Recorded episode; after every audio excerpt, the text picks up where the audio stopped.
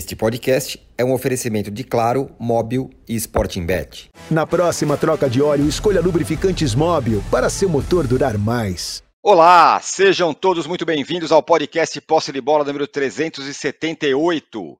Edição gravada na sexta-feira, dia 1 de dezembro. Eu sou Eduardo Tironi, já estou conectado com os meus amigos Arnaldo Ribeiro, Mauro César Pereira, José Trajano e Juca Kfouri. O Palmeiras está com a mão na taça, um pouquinho mais agora. Na rodada da semana, fez sua parte goleando o América e viu seu principal desafiante até então, o Flamengo, perder, mas perder bem perdido para o Galo no Maracanã, 3 a 0. E o Galo, sob o comando do Filipão, veja só, virou uma nova possível ameaça. Será? Que ano do Filipão, hein? Outro veterano com trabalho que a gente está de olho é do Renato Gaúcho. Veio da Série B com o Grêmio. Nessa quinta-feira, classificou oficialmente o time para a Libertadores de 2024 ao vencer o Goiás, que assim foi rebaixado. Já o Botafogo escreveu mais um capítulo inacreditável no empate contra o Curitiba. A queda de rendimento é algo que deve ser inédito no futebol mundial. O risco agora, por incrível que pareça, é perder a vaga direta na Libertadores de 2024. E na parte de baixo da tabela, também tem treinador na lupa, hein? Rogério Ceni. O seu Bahia perdeu em casa para o São Paulo, primeira vitória do time do Dorival como visitante no campeonato, e no final da partida sobrou raiva, bronca para todo o elenco, dentro do campo ainda. O tricolor baiano está na zona de rebaixamento e é candidatíssimo a ficar com a última vaga na Série B nessa quinta-feira. O Goiás, como eu falei, foi rebaixado e ainda na luta para contra a Série B estão o Santos, o Cruzeiro e o Vasco, esse também bastante ameaçado. Quem será que cai, hein? Bom, temos aqui uma enquete, é, muito bem bolada, aliás, é, que fala sobre essa questão das vagas na Libertadores. A pergunta é a seguinte: quem vai ter de encarar a pré-Libertadores, que é aquela vaga ali, quinto ou sexto lugar, que o time tem que fazer um jogo ou dois até chegar na fase de grupos. Quem vai ter que encarar isso aí? É o Botafogo, é o Flamengo, é o Galo ou é o Grêmio? Esses aí estão na disputa. O Bragantino também está nessa disputa. Aliás, o Bragantino provavelmente vai encarar isso aí, porque tá, só está perdendo. Mas entre esses quatro, quem vai encarar? O Botafogo, o Flamengo, o Galo ou o Grêmio? Bom dia, boa tarde, boa noite a todos. Bom dia, boa tarde, boa noite, José Trajano. Bom dia, boa tarde, boa noite enquetezinha, mequetrefe, na véspera da decisão do campeonato. A gente preocupado com o título, preocupado com o rebaixamento, e a enquete preocupada com a pré-Libertadores.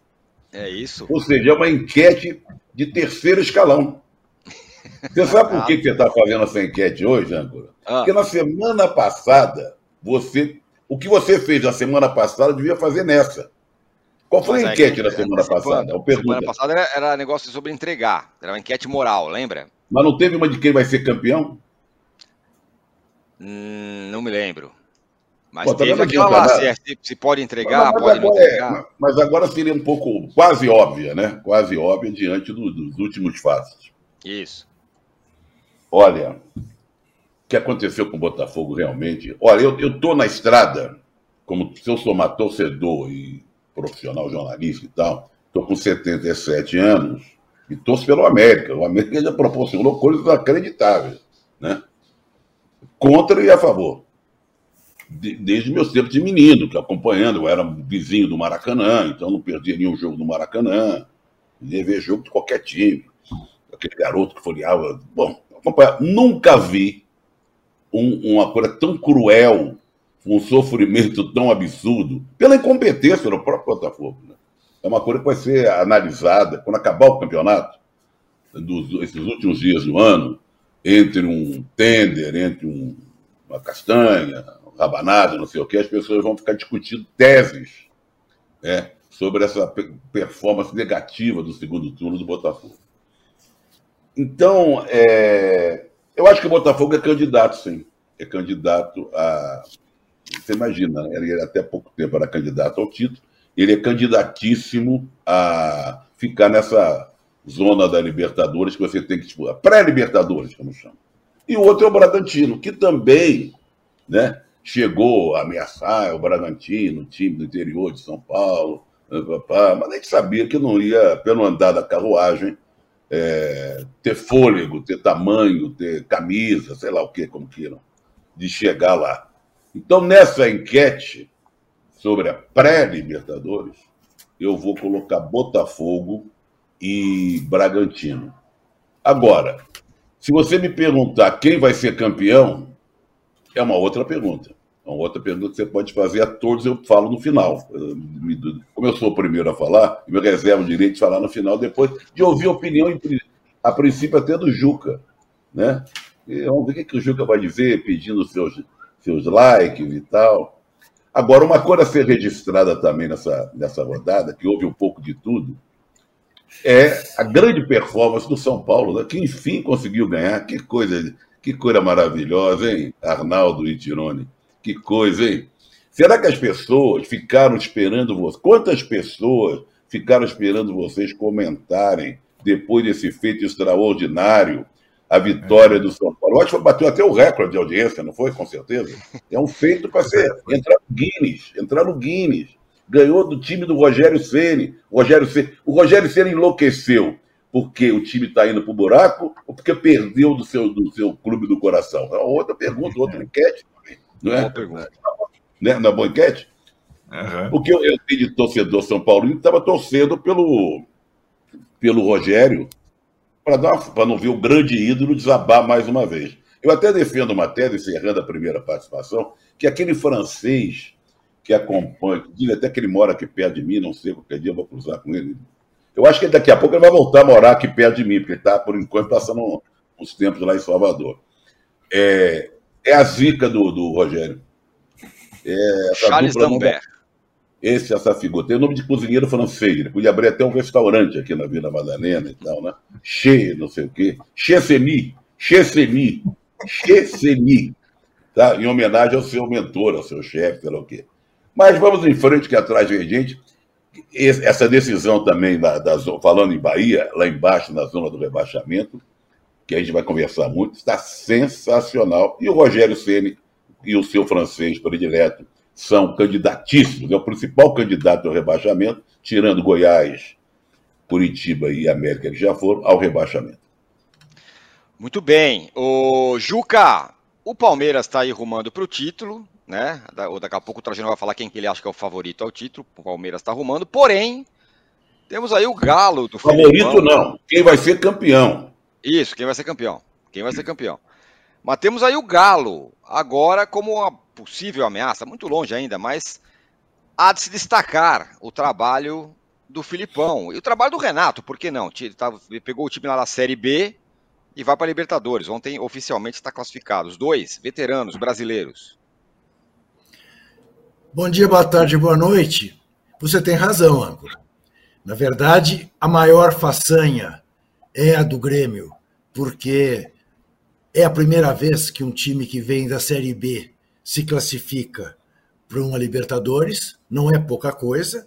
A expectativa em relação ao Grêmio estava longe de ser essa, embora todos nós tenhamos claro de que o Grêmio cair como caiu dois anos atrás, foi uma surpresa tão grande como é esta do Grêmio estar na Libertadores.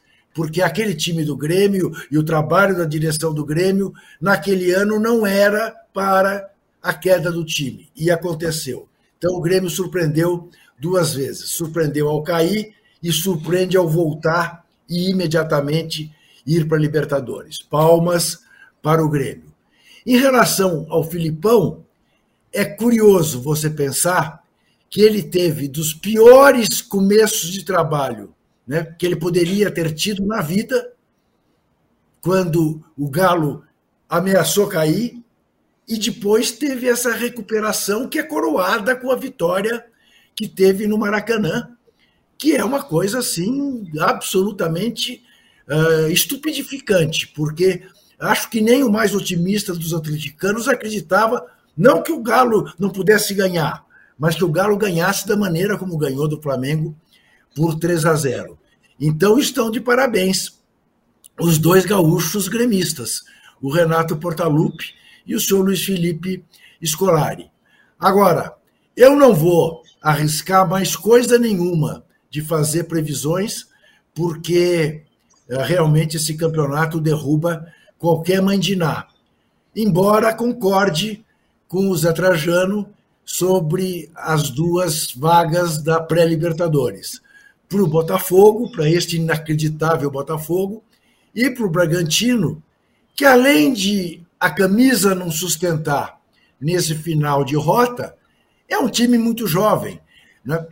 Achei muito curiosa a entrevista ontem do Pedro Caixinha, que é um figuraça, mas é uma figuraça. Cada vez tenho mais respeito por ele, porque é um técnico que não foge das responsabilidades, que é incapaz de uma fala demagógica uh, e que é muito claro, muito didático nas coisas que diz. É realmente uh, um, um, uma figura ímpar, assim, um colaborador para o progresso do futebol brasileiro. Mas uh, tem um time jovem. Ele diz que não mede os jogadores pela idade, e sim pela maturidade. O que é uma certa contradição, né? Porque se alguém é muito jovem, é mais possível que ele não seja uh, maduro. E, mas ele diz que não, que há jovens muito maduros, como há jogadores mais velhos que não têm a maturidade na hora da decisão, o que também é verdade. Mas eu fico com esses dois, Botafogo e Bragantino na, na pré-Libertadores. E não vou cravar o campeão, embora tenha certeza que vai ser o Palmeiras. Mas se eu disser isso, alguém dirá que eu estou fazendo a zica reversa. Né? Uh, eu já tive absoluta convicção que seria o Flamengo e agora eu não tenho a menor dúvida que não será o Flamengo. Quem sabe isto faça o Flamengo campeão. Se é que vocês me entendem, muito obrigado. Boa, um bom dia para todos e aguardem pelo, pelo gatão de ouro e pelo ratão de bronze, que o ratão de bronze de hoje será realmente surpreendente, eu diria até uma heresia. Ó, oh, nossa, eu agora fiquei curioso com esse também, também, curioso. também, todos curiosos aqui. É? O... Muitos curiosos, muitos curiosos. O, o, Mauro, claro, o, o, Flamengo ainda tem, tem chance de, de, de ser campeão. Porém, é, a sensação que eu tenho é, um, é um, um, uma, uma vibe meio de é o ano que vem. Demonstrada, sobretudo, pela torcida ali no final do jogo, aplaudir o Flamengo e tudo mais. Um, um modo já de despedida do Felipe Luiz, aquela coisa toda, pensando que o ano que vem as coisas podem ser melhor. Para isso acontecer, para o Flamengo, qual é a coisa mais urgente a ser feita? Ah, uma limpa, né? Romper com o passado, é, deixar de lado discussões como a renovação do Everton Ribeiro, que está em curso, está né, tá sendo discutida. É, aproveitar essa onda aí de despedida do Felipe Luiz, do Rodrigo Caio, já se despedir de mais um, que certamente, se for para um outro clube, vai jogar até boas partidas, mas que, como ficou claro até nesses minutos que esteve em campo na, na quarta-feira, não, não consegue mais entregar o que dele se espera. É, eu acho que o que é bom para alguns clubes não é bom para o Flamengo. O Flamengo tem mais dinheiro, tem mais condição, tem que buscar é, é, o máximo né? mas não busca, ele, ele, ele, faz questão de procurar o mínimo e se contenta com muito pouco, tem uma dificuldade muito grande de romper com, com, com certos jogadores né, que tiveram momentos aí de sucesso, de glória no clube. Eu, eu acho que a torcida não cantou para o time, a torcida cantou para o clube, para a camisa, para ela mesma. É, eu acho que aquilo foi uma resposta, né? No final, 3 a 0 a torcida cantando até o fim, a plenos pulmões, para mostrar, olha, nós somos o Flamengo, dane-se vocês, entendeu? Não importa vocês que estão em campo, se amanhã forem embora, não estiverem mais aqui, isso não tem a menor importância, isso está muito claro. Isso é uma coisa interessante, né? Ao mesmo tempo que os dirigentes têm dificuldade de romper com os jogadores, a torcida claramente ela não está apegada a esses caras. Veja o que acontece com o Gabriel, que faz uma temporada horrorosa, teve momentos até não muito respeitosos, né? É, é, com relação ao Flamengo, a postura, muitas vezes a postura é, de quem parece que está mais preocupado consigo, que, consigo mesmo do que com, com o Flamengo. Vide a entrevista ao final da, da, da Copa do Brasil no Morumbi. É, veja o vídeo, o, o, o beijinho lá para o Dorival, depois de perder o jogo, ele teve uma atuação horrorosa do Maracanã na final. É, a reclamação depois do Fla-Flu, decisivo primeiro, no, no, momento que o time tinha vencido, estava perto de ser campeão, tinha 2 a 0 no placar para o jogo seguinte, ele dá uma entrevista falando que quer, queria jogar de centroavante, né? Enfim, não são poucas. E fora em campo, né, o que ele não fez em campo. E claramente a torcida não está muito preocupada com ele. Se tiver que ir embora, que vá. E, fora aqueles que são os, os, filhos de 2019, torcedores que acham que, é, que aquele ano foi o ano que surgiu o clube. É, mas é, é, o torcedor me parece que, em grande parte, ele não tem esse apego todo. Se você não entrega mais, se você não está mais afim, se você não consegue. Amigo, paciência, a fila anda, vamos seguir em frente acabou. Como eu sempre digo, o Flamengo não tem zico, então nenhum deles merece, nenhum jogador vai jamais merecer toda essa, essa esse respeito né, que extrapola qualquer outra coisa. Né? Se ele não está afim, não está afim, acabou. E na quarta-feira também acho que houve também muitos erros do Tite. Né? O Felipão foi muito feliz na sua estratégia e o Tite foi só fez bobagens. Né? Ele foi muito mal, muito mal mesmo. Acho que é normal que tenha momentos assim. O próprio Escolar ficou 10 jogos sem vencer. Não fosse aquele começo que muita gente hoje parece que esqueceu. O Atlético seria hoje campeão brasileiro. Fora os, os jogos recentes, com derrotas para times, times que se fecham diante do Atlético, os times dele têm dificuldade também diante disso. Curitiba em casa, rebaixado. Cruzeiro em casa, o rival, mas lutando contra o rebaixamento. Ontem deu um passo para escapar, mas é a sina do Cruzeiro nesse campeonato. Né? Perder em casa para esses dois times e empatou com a América lá em Uberlândia, no, no, no estado de Minas Gerais, né? que também está rebaixado, ou seja, perdeu cinco pontos recentes agora para dois rebaixados e para o Cruzeiro, que luta contra o rebaixamento. Não fosse isso, o Atlético poderia, poderia não, seria campeão brasileiro. Né? Estou falando de jogos fora aquela sequência ruim no começo. Então, acho que é, o, Flamengo do Tite oscilar é normal, ele está começando o trabalho, a meta dele realmente é para o ano que vem, mas é, ele, independentemente disso, ele cometeu muitos erros. Ele foi muito mal na estratégia, nas é, mudanças, na saída do Cebolinha, que era o melhor jogador talvez do time. Enfim, foi mal. Escalou Bruno Henrique pelo nome, né? nitidamente pelo nome, não justifica-se hoje o Bruno Henrique ser titular do Flamengo. E o Atlético foi muito superior, muito, muito melhor. E aí entra também alguns pontos que ele pode observar. Não precisa falar na coletiva, mas o herdeiro do Rodinei, Mateuzinho, péssimo. O primeiro gol é todo na conta dele. Né? O Rossi também dá uma hesitada, mas acho que muito em função da passividade do lateral direito, que viu o Paulinho passar na frente dele, não esboçou nenhuma reação, não interceptou o passe do Hulk. O passe do Hulk foi ótimo, mas o jogador de defesa está ali para isso, para impedir que a bola chegue ao destino. E ele simplesmente não fez nenhum movimento. Ele é muito fraco. Ele não tem a menor condição de jogar no Flamengo. Ficou machucado, voltou, contratou lá um camarada para fazer um, um trabalho mental não adiantou nada. A mente dele parece que estava em outro planeta, porque a bola passou do lado dele e ele não fez nada. Quer dizer, um jogador que não tem reação, não tem, não tem condições. Talvez num outro clube ele possa até sair bem. Para o Flamengo não serve. Né? E o Wesley é muito novinho ainda, é um jogador que tem que ser lapidado, mas também errou dos dois. Os três gols do Atlético, merecidos por sinal, foram em cima de, jogador, de laterais direitos. Os três. O segundo gol é um passe errado ridículo do Wesley. O Atlético arma um contra-ataque, a defesa está toda exposta. E o terceiro é ele que disputa. Disputa não, né? Ele que está ali com o Rubens, ele não consegue interceptar a bola cruzada e o Rubens só empurra para dentro do gol. Então, os três gols foram em cima do Mateuzinho e do Wesley. O Wesley deu um desconto pela juventude, pelo tempo que ainda tem para amadurecer. Foi lançado no time principal numa fogueira pelo São Paulo e até que teve alguns bons jogos, mas o Mateuzinho já teve oportunidades demais e mostrou que não. O Tite tem que observar isso tudo. Dia 8 vai ter uma reunião lá da cartolagem com o departamento de futebol, a comissão técnica. É, é a oportunidade que ele vai ter de fazer a limpa. O Flamengo tem que ter uma limpa, romper com o passado, ter novos jogadores e isso, isso independe do sucesso que alguns atletas vão fazer eventualmente em outros clubes, tá? Porque se amanhã um jogador que sai do Flamengo hoje, Rodrigo Caio, jogar bem, ah, o Flamengo liberou, o Palmeiras liberou o Daverson, tá bem lá no Cuiabá, liberou o Felipe Melo, ganhou títulos pelo Fluminense, inclusive mais uma Libertadores. O William Bigode está lá jogando no Atlético, mas o Palmeiras rompeu e tá certo. É assim que se faz. O que serve para o Palmeiras, o que não, o que serve para outros, talvez não sirva para o Palmeiras. A mesma coisa vale para o Flamengo. Então acho que é importante nesse momento, isso, é pensar nisso. Sobre esse ano, é, o Flamengo não fez nada para ser campeão.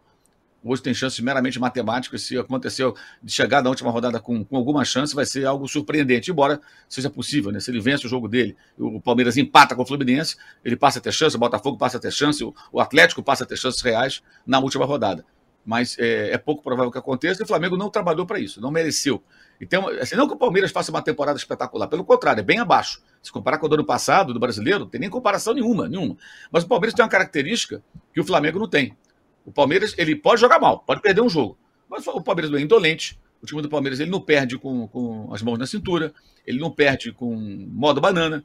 O Palmeiras ele compete. Ele perde jogos, como qualquer time perde jogos. Mas a seriedade está sempre presente. Isso é reflexo de um trabalho mais longevo de uma comissão técnica que conhece os seus jogadores, que já abriu mão de alguns que não tinham mais o que acrescentar, enquanto no Flamengo eles ficam amarrados ao passado, eles não conseguem se livrar de jogadores que já deveriam ter saído, continuam discutindo a permanência de, de atletas que não têm mais tanto a oferecer, né? Isso, e trocam de técnico a todo instante, porque é a maneira de você responsabilizar uma pessoa uma pessoa, né?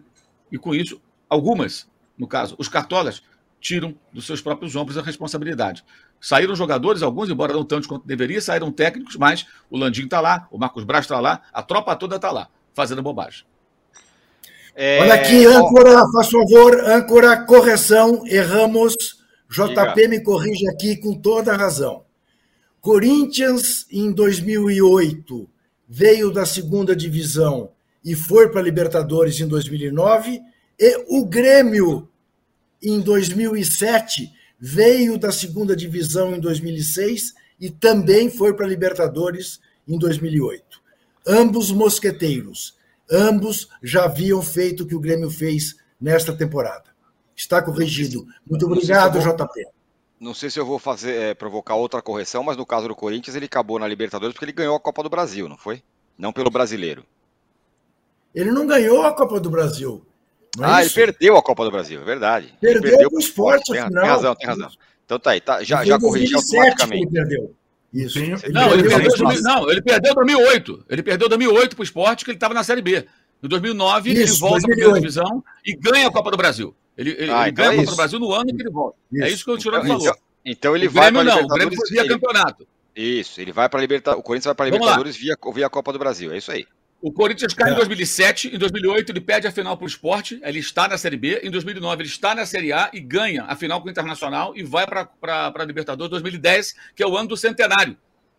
Isso Aí ele é eliminado pelo Flamengo do Pacaembu. Não, mas o Corinthians joga. O Corinthians joga 2009 a Libertadores, eliminado pelo Argentino Júnior. Não, Sim. não. 2008 ele estava na Série B. E ele perde para o esporte a final da Copa do Brasil.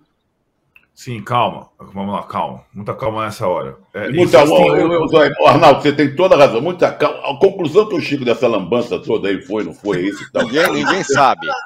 É que o Renato. Não, mas aí... O Juca começou elogiando o Renato Gaúcho. A conversa começou lá atrás. Diante isso. desse feito do Grêmio, só nos resta corrigir o seguinte: não é uma virtude. Abaixo o Renato Gaúcho. Estou brincando, evidentemente. Essa louvação, não. Renato Gaúcho, não é, não é desse tamanho que foi feita no início do programa. Estou é. brincando. Tá? Vamos lá, só para com muita calma nessa hora. Não é inédito esse feito, fato do Isso. Grêmio. Inclusive o próprio Inter, rival do Grêmio, rival absurdo do Grêmio, teve mais ou menos a mesma situação quando em 17 ele jogou a B, Série B, foi vice, aliás, não foi campeão da B, e foi terceiro da A em 18, no ano seguinte, se classificando para a Libertadores. Então o Inter em 17 barra 18 também teve a mesma situação nos pontos corridos. Não é inédito, mas é muito difícil. Não deixa de ser um baita médio. É semi-inédito, semi-inédito, a nova categoria. Semi-inédito, passou, a ser, porém difícil. Passou a ser absolutamente vulgar. Isso absolutamente Qualquer um faz isso aí. Pô, fora. Qualquer um faz. Isso aí. É, o Trajano tá certo. O Renato fiz nada. Ô, é, é. 2009, Oi, fala, Mauro. 2009 jogaram a, a Libertadores. Esporte, campeão da Copa do Brasil. São Paulo, campeão brasileiro, né? o Grêmio vice-campeão, o Cruzeiro terceiro colocado, o Palmeiras quarto colocado.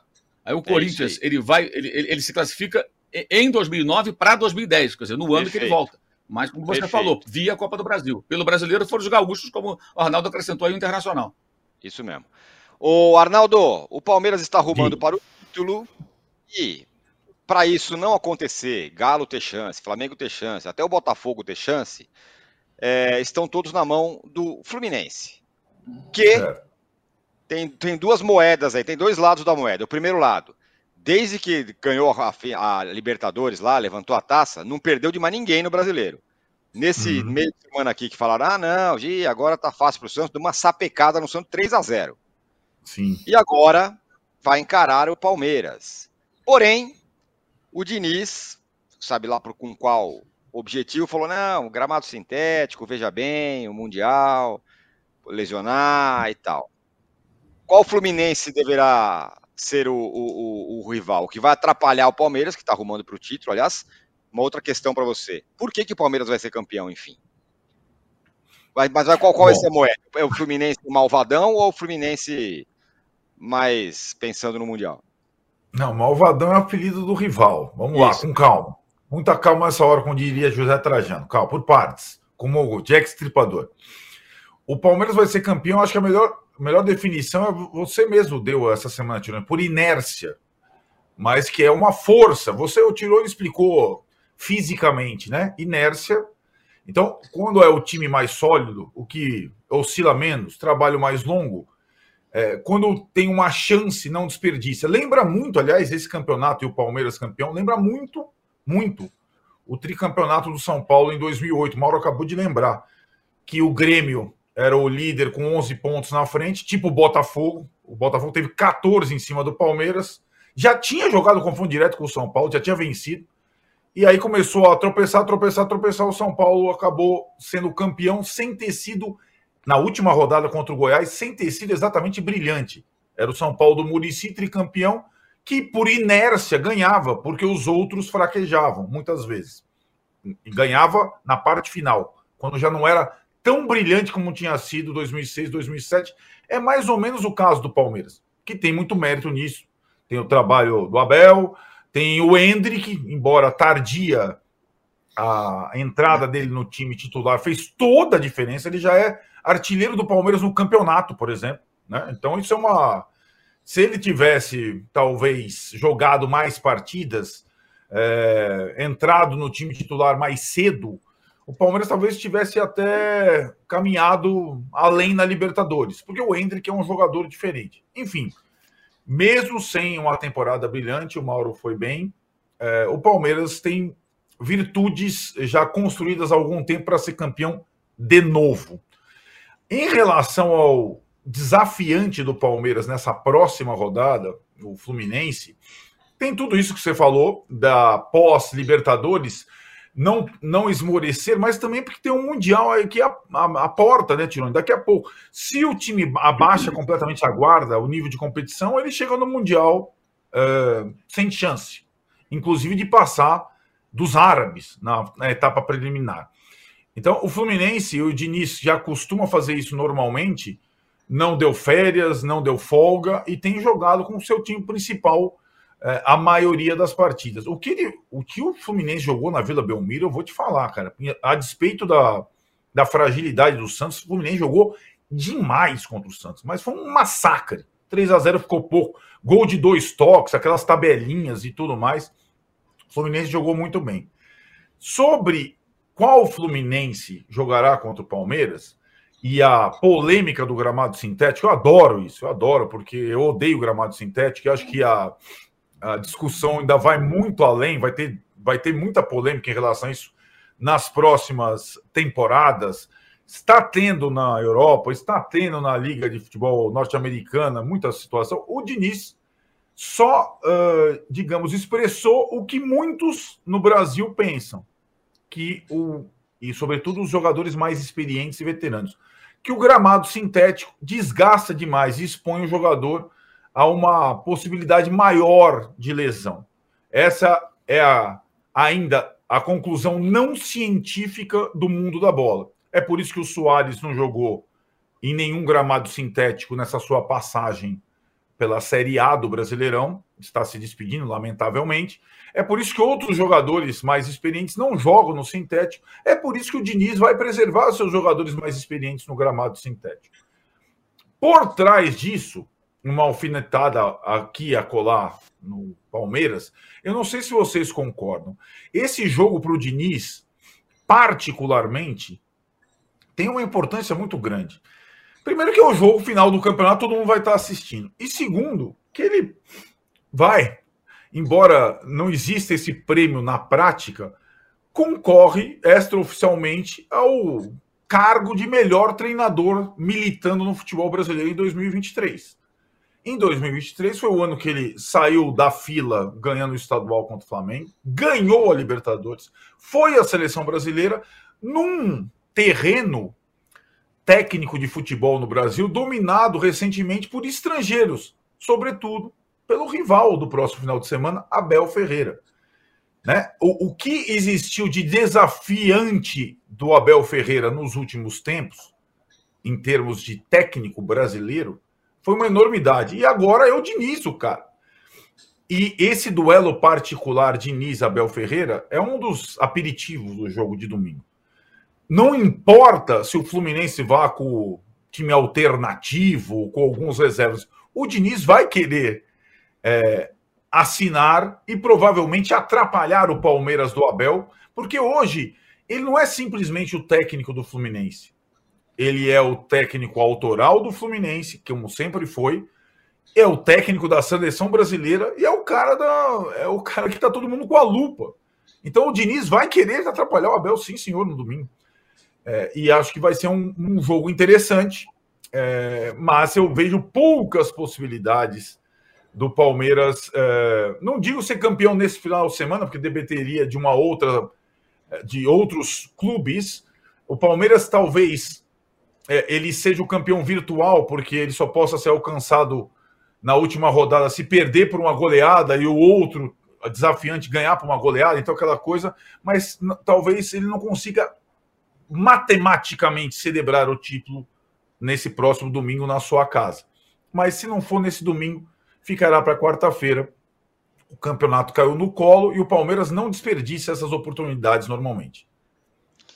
É, pois é, tem essa, essa questão, é, Trajano, do gramado sintético e do Diniz, e outra. Daqui a pouco eu vou falar como é que está a nossa enquete. E outra, tem um temor palmeirense de que pode ser a despedida do Abel, que pode estar tá indo para o Catar. E ele, vamos combinar, é um personagem mais do que importante nesse Palmeiras super campeão, né? Então vamos lá. Primeiro, o Arnaldo falou aí que o Diniz está em busca do título de melhor técnico brasileiro do ano, não é isso? Isso. Por isso, isso. quem enfrenta. É. Eu sugiro, então, não sei se vocês lembram, que teve um prêmio uma vez, desses prêmios aí de final de ano, que o Lima Duarte ganhou como ator revelação. Ó! Oh. É, não, e ele já estava ele já tava com, com 80 anos de idade. Né? Revelação? Revelação. Foi até, foi até uma. Um, ele morreu de rir. Eu estou sugerindo o Filipão, então, entrar como técnico revelação. É. Técnico revelação, nessa lista aí do, do Arnaldo.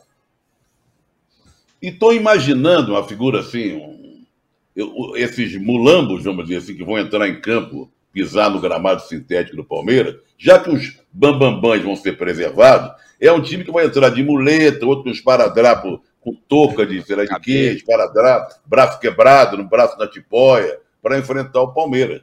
Porque os bambambãs não podem. Agora, quem é que vai enfrentar? Esses que se dane, esses que, que se deem mal, né? Os caras são, é, é, vão ser colocados no fogo dessa maneira. É estranho isso.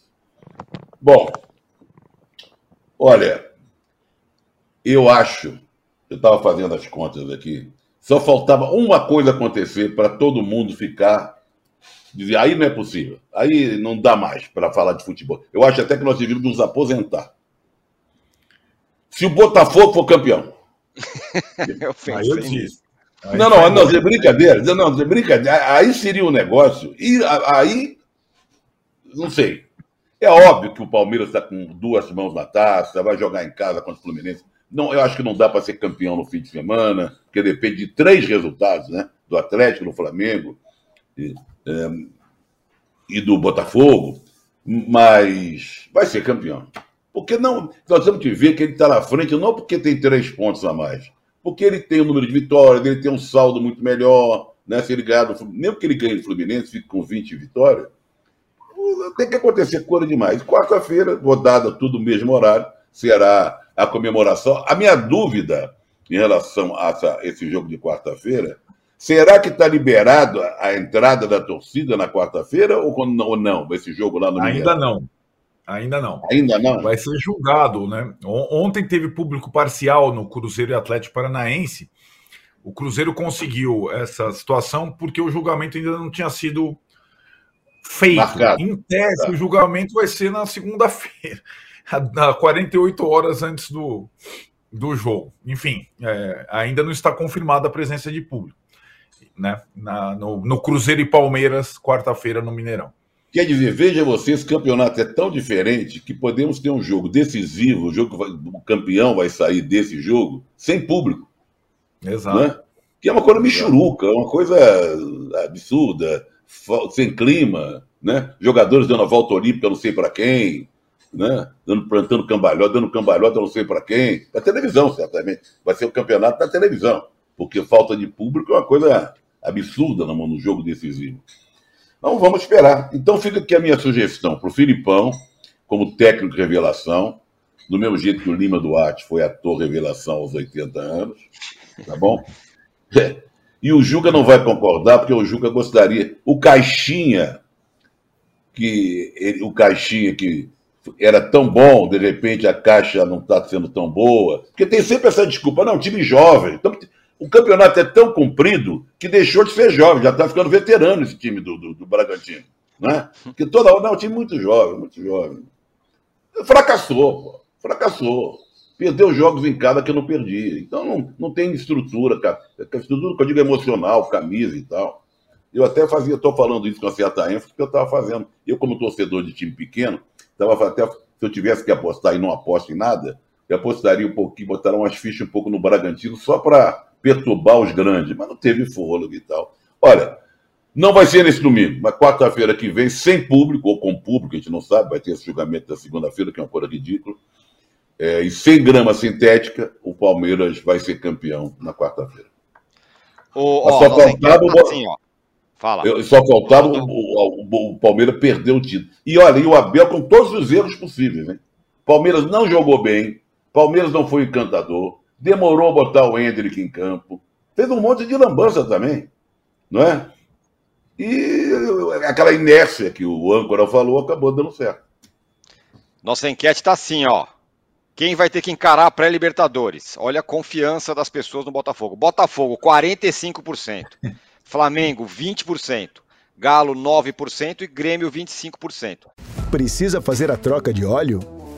Escolha os lubrificantes Móbil para seu motor durar mais. Alta tecnologia e garantia de qualidade para todos os tipos de veículos. Se tem movimento, tem Móbil. Juca, é... com relação ao Botafogo, você, você lembra de alguma coisa parecida ou perto disso? O negócio é o seguinte: é, é quase como que se fosse uma, uma eliminação trágica a cada rodada. Perde hoje, ele perde de novo. Aí não sei o que ele vai empatar e perde e parece que ele vai morrendo um pouco, um pouco não, bastante a cada rodada. É um negócio é, uma, é, é cruel o que está acontecendo com o Botafogo. É, eu, eu cada vez que vejo um jogo do Botafogo, me lembro de uma entrevista que fiz com a grande figura de João Moreira Salles, né, que é um botafoguense é, como poucos torcedores eu conheço na vida, é, é um botafoguense que interpreta a alma do Botafogo de uma maneira absolutamente exemplar, tamanha a fidelidade daquela coisa do cara que não acredita nunca, que diz que só ele e o Stefano Estazian, né? Que dizem que só só acreditam na vitória do Botafogo 15 minutos depois do fim do jogo. Quando apagam as luzes do estádio e não tem volta, aí ele comemora porque sempre acha que alguma coisa vai dar errado. E que estava apavoradíssimo com todos os prognósticos que indicavam o Botafogo já como campeão. Ele não tinha dúvida de que não, não seria campeão. Né? Então, nesse aspecto, até se previne, não é?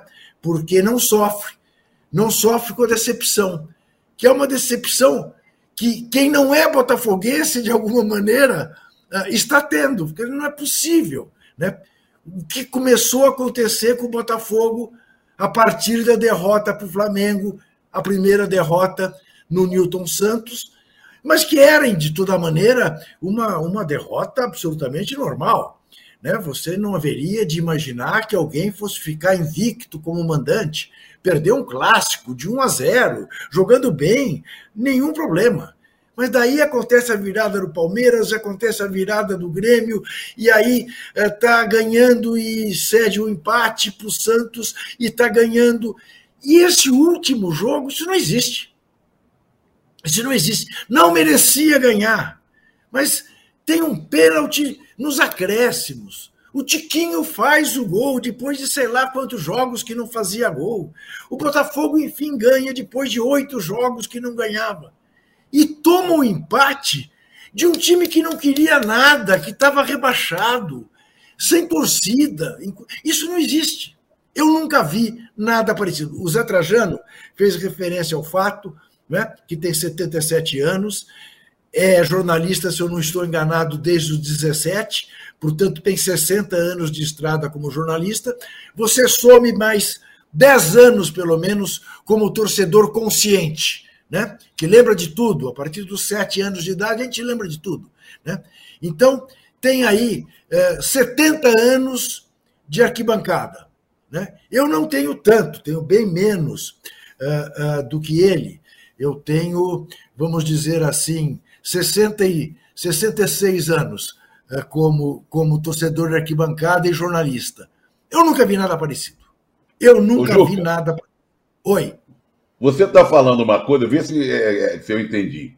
Que quem não é Botafogo está sofrendo mais de quem, quem, do sujeito que é Botafogo. Isso isto porque o botafoguense raiz é aquele do DNA. Você me mandou ontem um brilhante texto do Nelson Rodrigues, né, é. de 56, um ano antes do Botafogo começar a reinar no futebol carioca e de alguma maneira também no futebol brasileiro, porque ganha o campeonato de 57 com o João Saldanha como treinador, depois ganha o bicampeonato 61, 62 com dois duas campanhas formidáveis, né? Que foram assim as campanhas que me fizeram ser botafoguense quando criança aqui em São Paulo.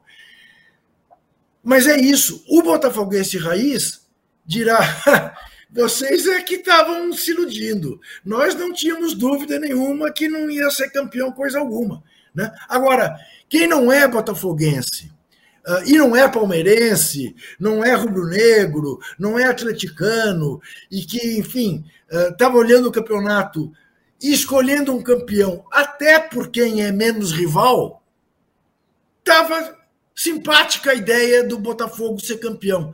E viu isso se esfarelar pelos dedos de uma maneira incrível. Realmente, eu nunca vi nada parecido. Né? Eu me lembro de coisas aqui em São Paulo que se falava um dia a Catanduva se sobe. Lembra disso? Um dia a Catanduva se sobe, porque diversas vezes ela chegava na segunda divisão paulista para ser para subir e não conseguia. Ou Vila Nova, lá em Goiás, também. Né? O número de vezes que chega na última rodada para subir, com tudo pronto para subir e não sobe. Mas não tem, evidentemente, a projeção que tem o Botafogo, que já foi, se não o, o melhor time do Brasil, eh, já foi o segundo melhor time do Brasil durante anos. Né? E que acontece isso. Eu nunca vi. Eu nunca vi, eu estou incrédulo. Eu, eu, eu realmente, eh, depois desse jogo em Curitiba, eu custei a conseguir conciliar o sono, tentando me lembrar de coisas parecidas e, e, enfim, me lembrei de finais da, da, da Champions, que o time está perdendo e faz três gols no fim do jogo e vira campeão. Mas a sucessão de acontecimentos como, como se deu com o Botafogo, eu nunca vi.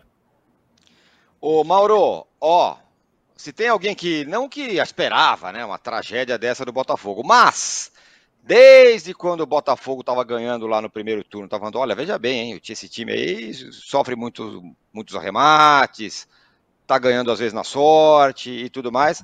Eu esse gostei é do arremate, eu gostei do arremate. Arremate, arremate, arremate é, é, o velho jornalismo esportivo, parabéns. É isso.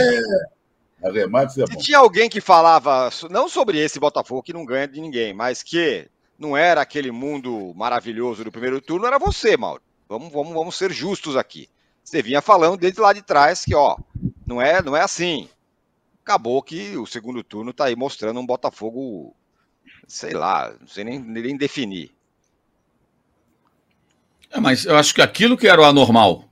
O Botafogo fez o Campeonato Carioca ridículo, nem se classificou para as semifinais, e aí engatou uma sequência nos 12 jogos com o Luiz Castro muito boa, e algo completamente fora do padrão, fora do normal sem jogar um futebol tão bom assim, né? Era um time competitivo e tudo dava certo nos jogos em que ele era dominado. Ele era dominado, e, por exemplo, teve, além dos jogos do Palmeiras e do Grêmio, que isso chamou mais atenção, teve um contra o Red Bull Bragantino, um sábado à noite, nove da noite. É que nem todo mundo vê o jogo, né? Então, às vezes, o que comenta é o resultado. Está vendo lá o jogo, está vendo. O Botafogo dominado pelo Bragantino, o Bragantino criando situações, perde um gol feito, e aí o Natan, que agora está no Napoli, e o goleiro é, Cleiton, falham, gol do Botafogo. Na sequência, nova falha de ambos, gol do Botafogo, 2 a 0 O Pum, rapidamente o Botafogo ganha o jogo. Isso, esse roteiro se repetiu algumas vezes. Quanto o Coritiba, o Botafogo teve dificuldade.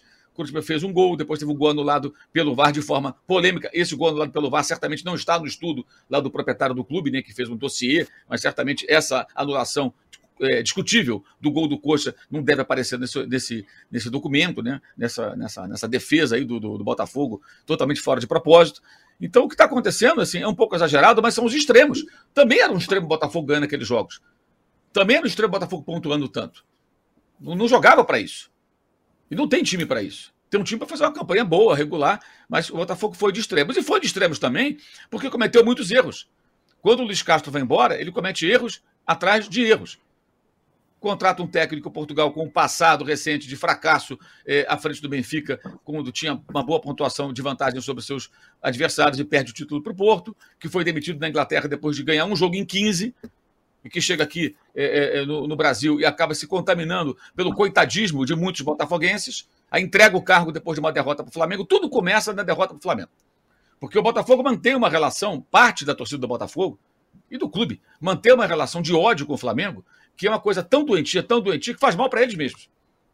Para eles mesmos. Aí quando perdem aquele jogo, que muitos nem admitiam a possibilidade da derrota, que era absolutamente natural que acontecesse, era um confronto contra um time forte e que jogou bem naquela noite, também no sábado à noite, né? Quando o Bruno Henrique eh, acabou sendo decisivo, ali o Botafogo é, é, começa a se perder.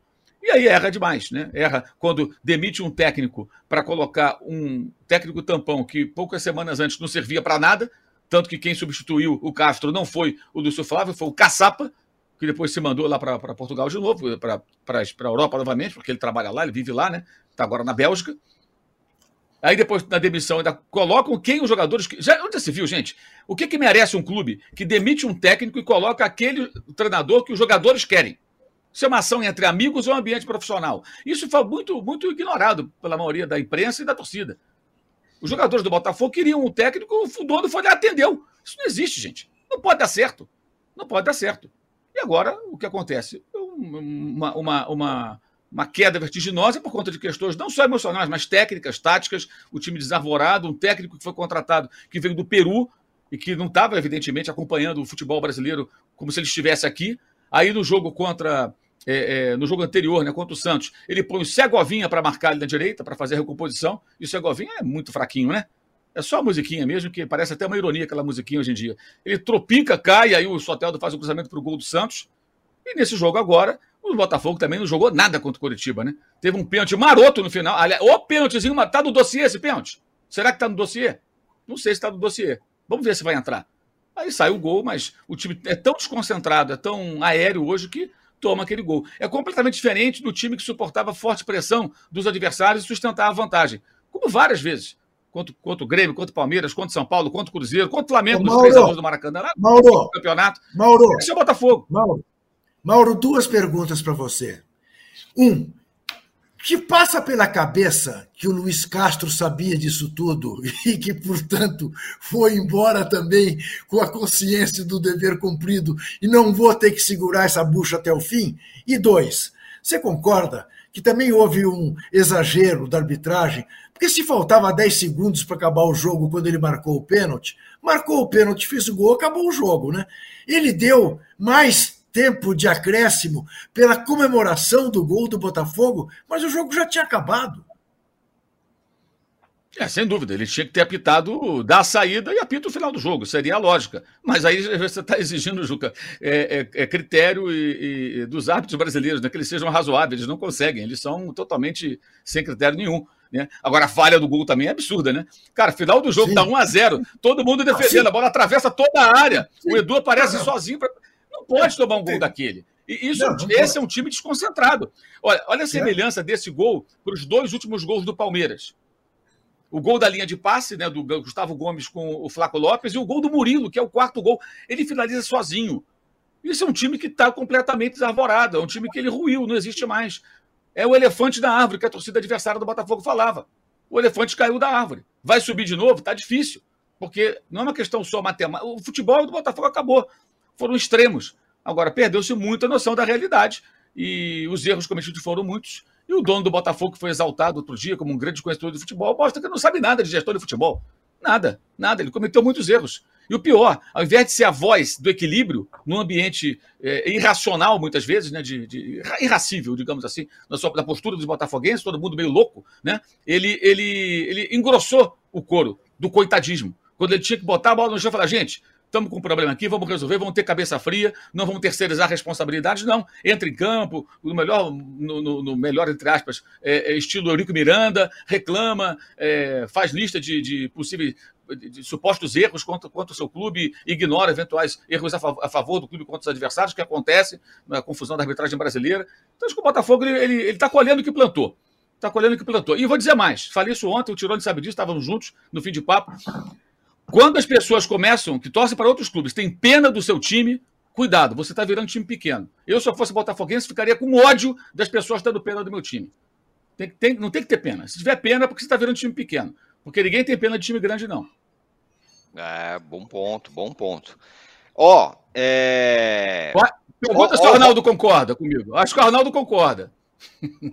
Arnaldo concorda. Eu tenho, eu tenho uma pro Arnaldo. Totalmente. Eu tenho uma pro Arnaldo agora, o Arnaldo que vai falar, que eu me lembrei, aí eu pedi um recurso aqui para pegar mais detalhes. Quando o Botafogo, o texto diz aqui, o, Bota, o Fogão fez a gentileza, eu não me lembro o ano, aqui não diz o ano, de entrar na zona do rebaixamento e tirar o Santo André de lá. Não sei que ano foi isso. A ponto de perder de 2 a 0 para o Ramalhão nesta quarta-feira. Eu não sei que campeonato foi esse, que ano que foi. Aí eu me lembro, aí o Arnaldo não sei se lembra, porque o Arnaldo é bom de música também. Na época do saudoso Bussunda, e razão disso, a turma do Cacete Planeta gravou um CD, e uma das faixas era um reggae, e dizia o seguinte: se o Botafogo daqui é assim, imagina o da Jamaica. É isso, é verdade. Vocês lembram é verdade. disso? Ele falava sim. várias coisas, né? Se o não sei o é. que daqui é. Se imagina da Jamaica. O futebol é, falou assim: Botafogo é, aqui, você imagina da Jamaica. E era uma época que a seleção jamaicana estava verso e prova, é. René Simões, lembra aquela coisa? Exatamente. Então, caras, é né, isso. Disputando Copa Ó, do Mundo. O Robson aqui, ele fala sugestão de enquete. Se o Palmeiras não for o campeão, será uma pipocada maior que a perda do, do Botafogo? Aí, aí é sacanagem, meu caro Robson. É... E o Júlio Monta fala comparar, que. Né? É, não, o Palmeiras não, não tem não. 14 pontos de vantagem sobre os adversários. Não, o Palmeiras pode empatar os dois jogos e o Atlético ser campeão, por exemplo, para o Botafogo. Né? Isso. Né? Se o Palmeiras, é. não, o Palmeiras assim... empatar dois jogos e um dos terceiros colocados, dos estão ali embaixo, né? vencer os dois jogos, é. ganha o título, porque são quatro pontos perdidos. E são resultados possíveis, empatar com o Fluminense e com o Cruzeiro. Improváveis. É. Mas não é. são resultados absurdos. Uhum. Ah, é, isso, absurdo, cuidado, é bom prestar atenção nisso aí, nesses quatro pontos. Hein? Vamos prestar atenção. Ó, daqui a pouco o Juca vai, vai dar o seu ratão e gatão, mas antes, Arnaldo, o Rogério Ceni perdeu, o Dorival ganhou seu primeiro jogo pelo São Paulo, o Trajano falou aí, teve é, muita comemoração dos São Paulinos pela primeira vitória fora de casa, mas o fato é que o Rogério perdeu, o seu Bahia está ameaçado ao lado do Vasco, e o Rogério ainda discutiu, brigou, enlouqueceu com os próprios jogadores. Essa é a situação na briga contra o rebaixamento, que o Ramon Dias foi quase um vidente. Perdeu do Corinthians e falou: não, calma, vamos esperar os outros jogos. Todo mundo, ninguém ganhou. O melhor resultado foi do Cruzeiro, que empatou. O resto, todo mundo foi mal. É, o Trajano falou, a briga embaixo, na verdade, ela tá mais é uma vaga só, assim como em cima é só um que vai ser campeão, mas a briga embaixo tá mais enrolada ainda. E em relação ao Rogério, o Bahia dele vinha de 5 a 1 contra o Corinthians em São Paulo. E como jogava depois do Vasco, depois do Santos, o empate contra o São Paulo não estava ruim, tirava o Bahia momentaneamente da zona de rebaixamento. E aí vai lá, no finalzinho, o São Paulo ganha seu primeiro jogo fora de casa. Eu acho assim, né, Tirone? É, a vitória do São Paulo sobre o Bahia, ela vai um pouco de encontro à sua enquete passada sobre a questão da é, ética, entrega ou não entrega tal. O São Paulo, em nenhum momento, em nenhum momento, é, embora alguns torcedores, a gente discutiu isso aqui no início, é, são paulinos, por Rogério Serviços Prestados, é, tenham assim insinuado que seria melhor o São Paulo não afundar o Bahia na zona de rebaixamento. Eu vi o São Paulo neste jogo, com Dorival, é, mesmo abraçando o Rogério antes, o Rogério abraçando todos os jogadores, tentando ganhar o jogo a todo custo. Talvez por essa pecha de não vencer nenhuma fora de casa. E determinado momento da partida, o Bahia passou a, a se interessar pelo 0 a 0 se proteger mais, o São Paulo tentando, o Dorival substituindo, então aí sai o gol no final. É, é, também foi cruel. A gente está falando muito do Botafogo, muito cruel com o torcedor do Bahia. Agora, o torcedor do Bahia com o Rogério teve uma reação grande, é, teve alguns jogos épicos, como esse jogo do Corinthians, aquele 6 a 4 contra o Goiás e Goiânia, lembram? O jogo também completamente maluco. Mas na Fonte Nova, sempre cheia, os acréscimos que tanto machucaram o Botafogo. Se fosse o campeonato sem acréscimo, o Botafogo já era campeão. Se fosse o campeonato sem acréscimo, o Bahia já estava na primeira divisão tranquilão. Porque na Fonte Nova, com o Rogério, o Bahia perde do Santos nos acréscimos, um confronto direto. Ele empata com o Atlético Paranaense quando vencia por um a um, com um gol sofrido nos acréscimos e toma o gol do São Paulo nos acréscimos. Faz com que é, ele entre a duas rodadas do fim, ainda na zona de rebaixamento. O Rogério, que no vestiário da Neoquímica Arena deu aquele discurso depois do 5 a 1 não quero mais voltar para a zona de rebaixamento, teve que engolir isso nos acréscimos contra o seu ex-time. Esse ano, para o Rogério, cara, em relação ao São Paulo, é muita coisa também, hein? Também dá um livro. O livro principal é o Botafogo. Mas, digamos, o outro candidato a best-seller, o Rogério, em 2023, vale também. E, de fato, ele se desespera e no campo quase agride seus jogadores. Né?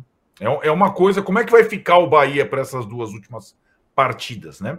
É, então, tem Bahia, Vasco, Santos e um pouco ainda o Cruzeiro nessa disputa para fugir da última vaga. O Bahia, em tese, tem o jogo mais simples na próxima rodada, que é contra o América rebaixado. Ele pode, com um pouco de cabeça fria, entrar na última rodada só dependendo dele para se livrar. Se ele tiver uma vitória contra o América, acho que isso vai acontecer. Mas aí vai fazer a última partida em casa contra o Atlético Mineiro do Filipão, que pode estar disputando alguma coisa. Se não o título, o G4, o título simbólico de campeão do segundo turno, seja lá o que for, não é simples. Um desses quatro grandes aí, que a gente está lendo, vai cair. E não davam pinta de cair no início da temporada. O único dos quatro que teve que, é, digamos, é, pegar um guindaste para sair da, do Z4 foi o Vasco. Ainda não está salvo mas os outros se aproximaram e entraram e rodaram a zona de rebaixamento naquela fase é, mais complicada do campeonato na parte final. O Vasco vem de, vem de muito tempo remando para sair dessa situação.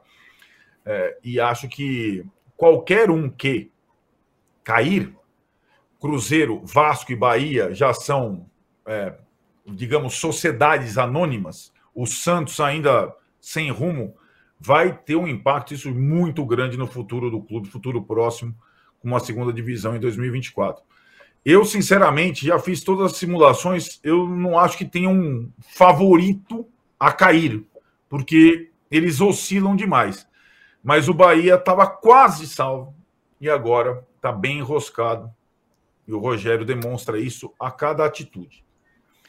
Ô, Juca, um pacote de coisas para você. Ratão e gatão é, que você precisa entregar. E eu queria que você comentasse sobre o jogo da seleção feminina ontem, amistoso, Brasil e Japão. Cara, nem. Tiraram o rapaz que estava com a camisa de clube. Não podia entrar com camisa de clube. É, chegou ao limite de uma criança entrar de cueca no, no, no é. estádio, porque não podia entrar com camisa de clube. É incrível. Não sei nem se isso aí vai ser o seu ratão e gatão, mas deveria ter, merecer um, não, um, um, um papo especial. Diga lá merece um comentário e merece que quem foi vítima disso, ou os responsáveis por quem foi vítima disso, né, os pais desta criança, né, é, entre na justiça né, por danos morais em relação a quem organiza o jogo, que é a dona CBF, eu suponho. Né? Porque é, chegamos ao paroxismo absoluto. Né? Então você não pode ver um jogo da seleção brasileira com a camisa do seu time de coração. Aliás, não é nem necessariamente com o time de coração. Se você for com uma camisa do Barcelona, vão tirar você do estádio. Não vão deixar você entrar. É alguma coisa de inaceitável. Não, não há o que justifique. Mereceria, sim, uh, o ratão de bronze, mas, como eu disse, o ratão de bronze será uma heresia da minha parte. O meu gatão de ouro, para aliás, eu já tinha essa ideia, mas para reforçar e contrariar José Trajano, o meu gatão de ouro vai para o senhor Pedro Caixinha, de quem eu cada vez mais sou fã, pelo, pelo que conseguiu fazer no Bragantino, o pequeno Bragantino, que está na Libertadores, quantos, quando tantos gigantes não estão, né? exemplar o campeonato do Bragantino, a ele, portanto, o meu gatão de ouro. E o ratão de bronze, eu não vou nem mostrar ele hoje, está aqui do meu lado, estou passando a mão na cabeça dele. Mas não vou mostrar pelo tamanho da heresia, porque, embora eu não creia, nem em bruxas, mas saiba que elas existem, o meu ratão de bronze desta semana vai para todos, todos, veja bem, os deuses dos estádios, pelo que estão fazendo, pelo que fizeram e pelo que ainda farão com o Botafogo de futebol e regatas. Até segunda. Boa, muito bom, muito bem bolado. Boa, Juca. Juca está saindo, mas a gente tem ainda um rabicho aqui de, de posse de bola. Eu quero dar um recado que é o seguinte, pessoal.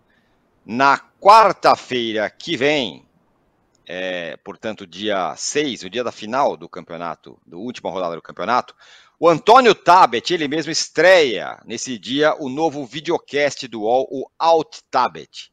No primeiro programa, ele recebe o humorista Diego Defante. Nas próximas semanas tem João Dória, Paola Carosella, Caio Ribeiro. Vão ficar aí frente a frente com o Tabet nas próximas semanas. Você pode assistir o programa no UOL, no YouTube e também nas redes sociais. Então tá aí o recado, Antônio Tabet reforçando o time aqui do UOL. É... Nossa enquete ficou assim, ó. Quem vai ter de encarar a pré-Libertadores? Botafogo, 46%. Flamengo, 21%. Galo, 9%. E Grêmio, 25%. Curioso que o Bragantino ficou fora da enquete, né? E que é um candidatíssimo, né? É, é que só cabiam quatro, é pegamos quatro. Se tivesse lá, né? É, é isso? É como se ele já, é tivesse, já tivesse lá. lá. Quem vai fazer isso, companhia é o Bragantino, vamos dizer. Isso, é. isso, isso, exatamente. Uhum. Eu só Muito queria bem. comentar uma coisa, ir embora, do Arnaldo, que ele falou dos 5 a 1 Eu tenho a sensação que esse 5 a 1 do Bahia sobre o Corinthians tem o mesmo significado no primeiro turno glorioso do Botafogo, em termos de ponto. Uhum. Você entendeu? Uhum. Quer dizer, foi um acontecimento acontecimento, porque na verdade eles se equivalem, mas não resolveram coisa nenhuma. O uhum. Zé Teles manda a seguinte mensagem sobre isso aqui, Trajano. Bancada, depois de ver esses resultados do Bahia contra o São Paulo e do Corinthians contra o Vasco, fico com a impressão de que aquela derrota do Corinthians para o Bahia, na verdade, foi uma goleada do Timão contra o Duílio e sua turma. Teoria aí de que os caras, um dia antes da eleição. É, véspera da eleição. É. Ó, às 11 horas aqui no UOL tem o de primeira com o PVC. Às 3 da tarde tem o jogo certo com o Belatini. Eu volto às 18 horas com o fim de papo. Valeu, Mauro César, valeu, Trajano, valeu, Arnaldo. Fim de papo aqui no Posse de Bola. A gente volta segunda-feira. Será com já um campeão brasileiro ou ainda para definição para a última rodada? Veremos. Valeu, tchau.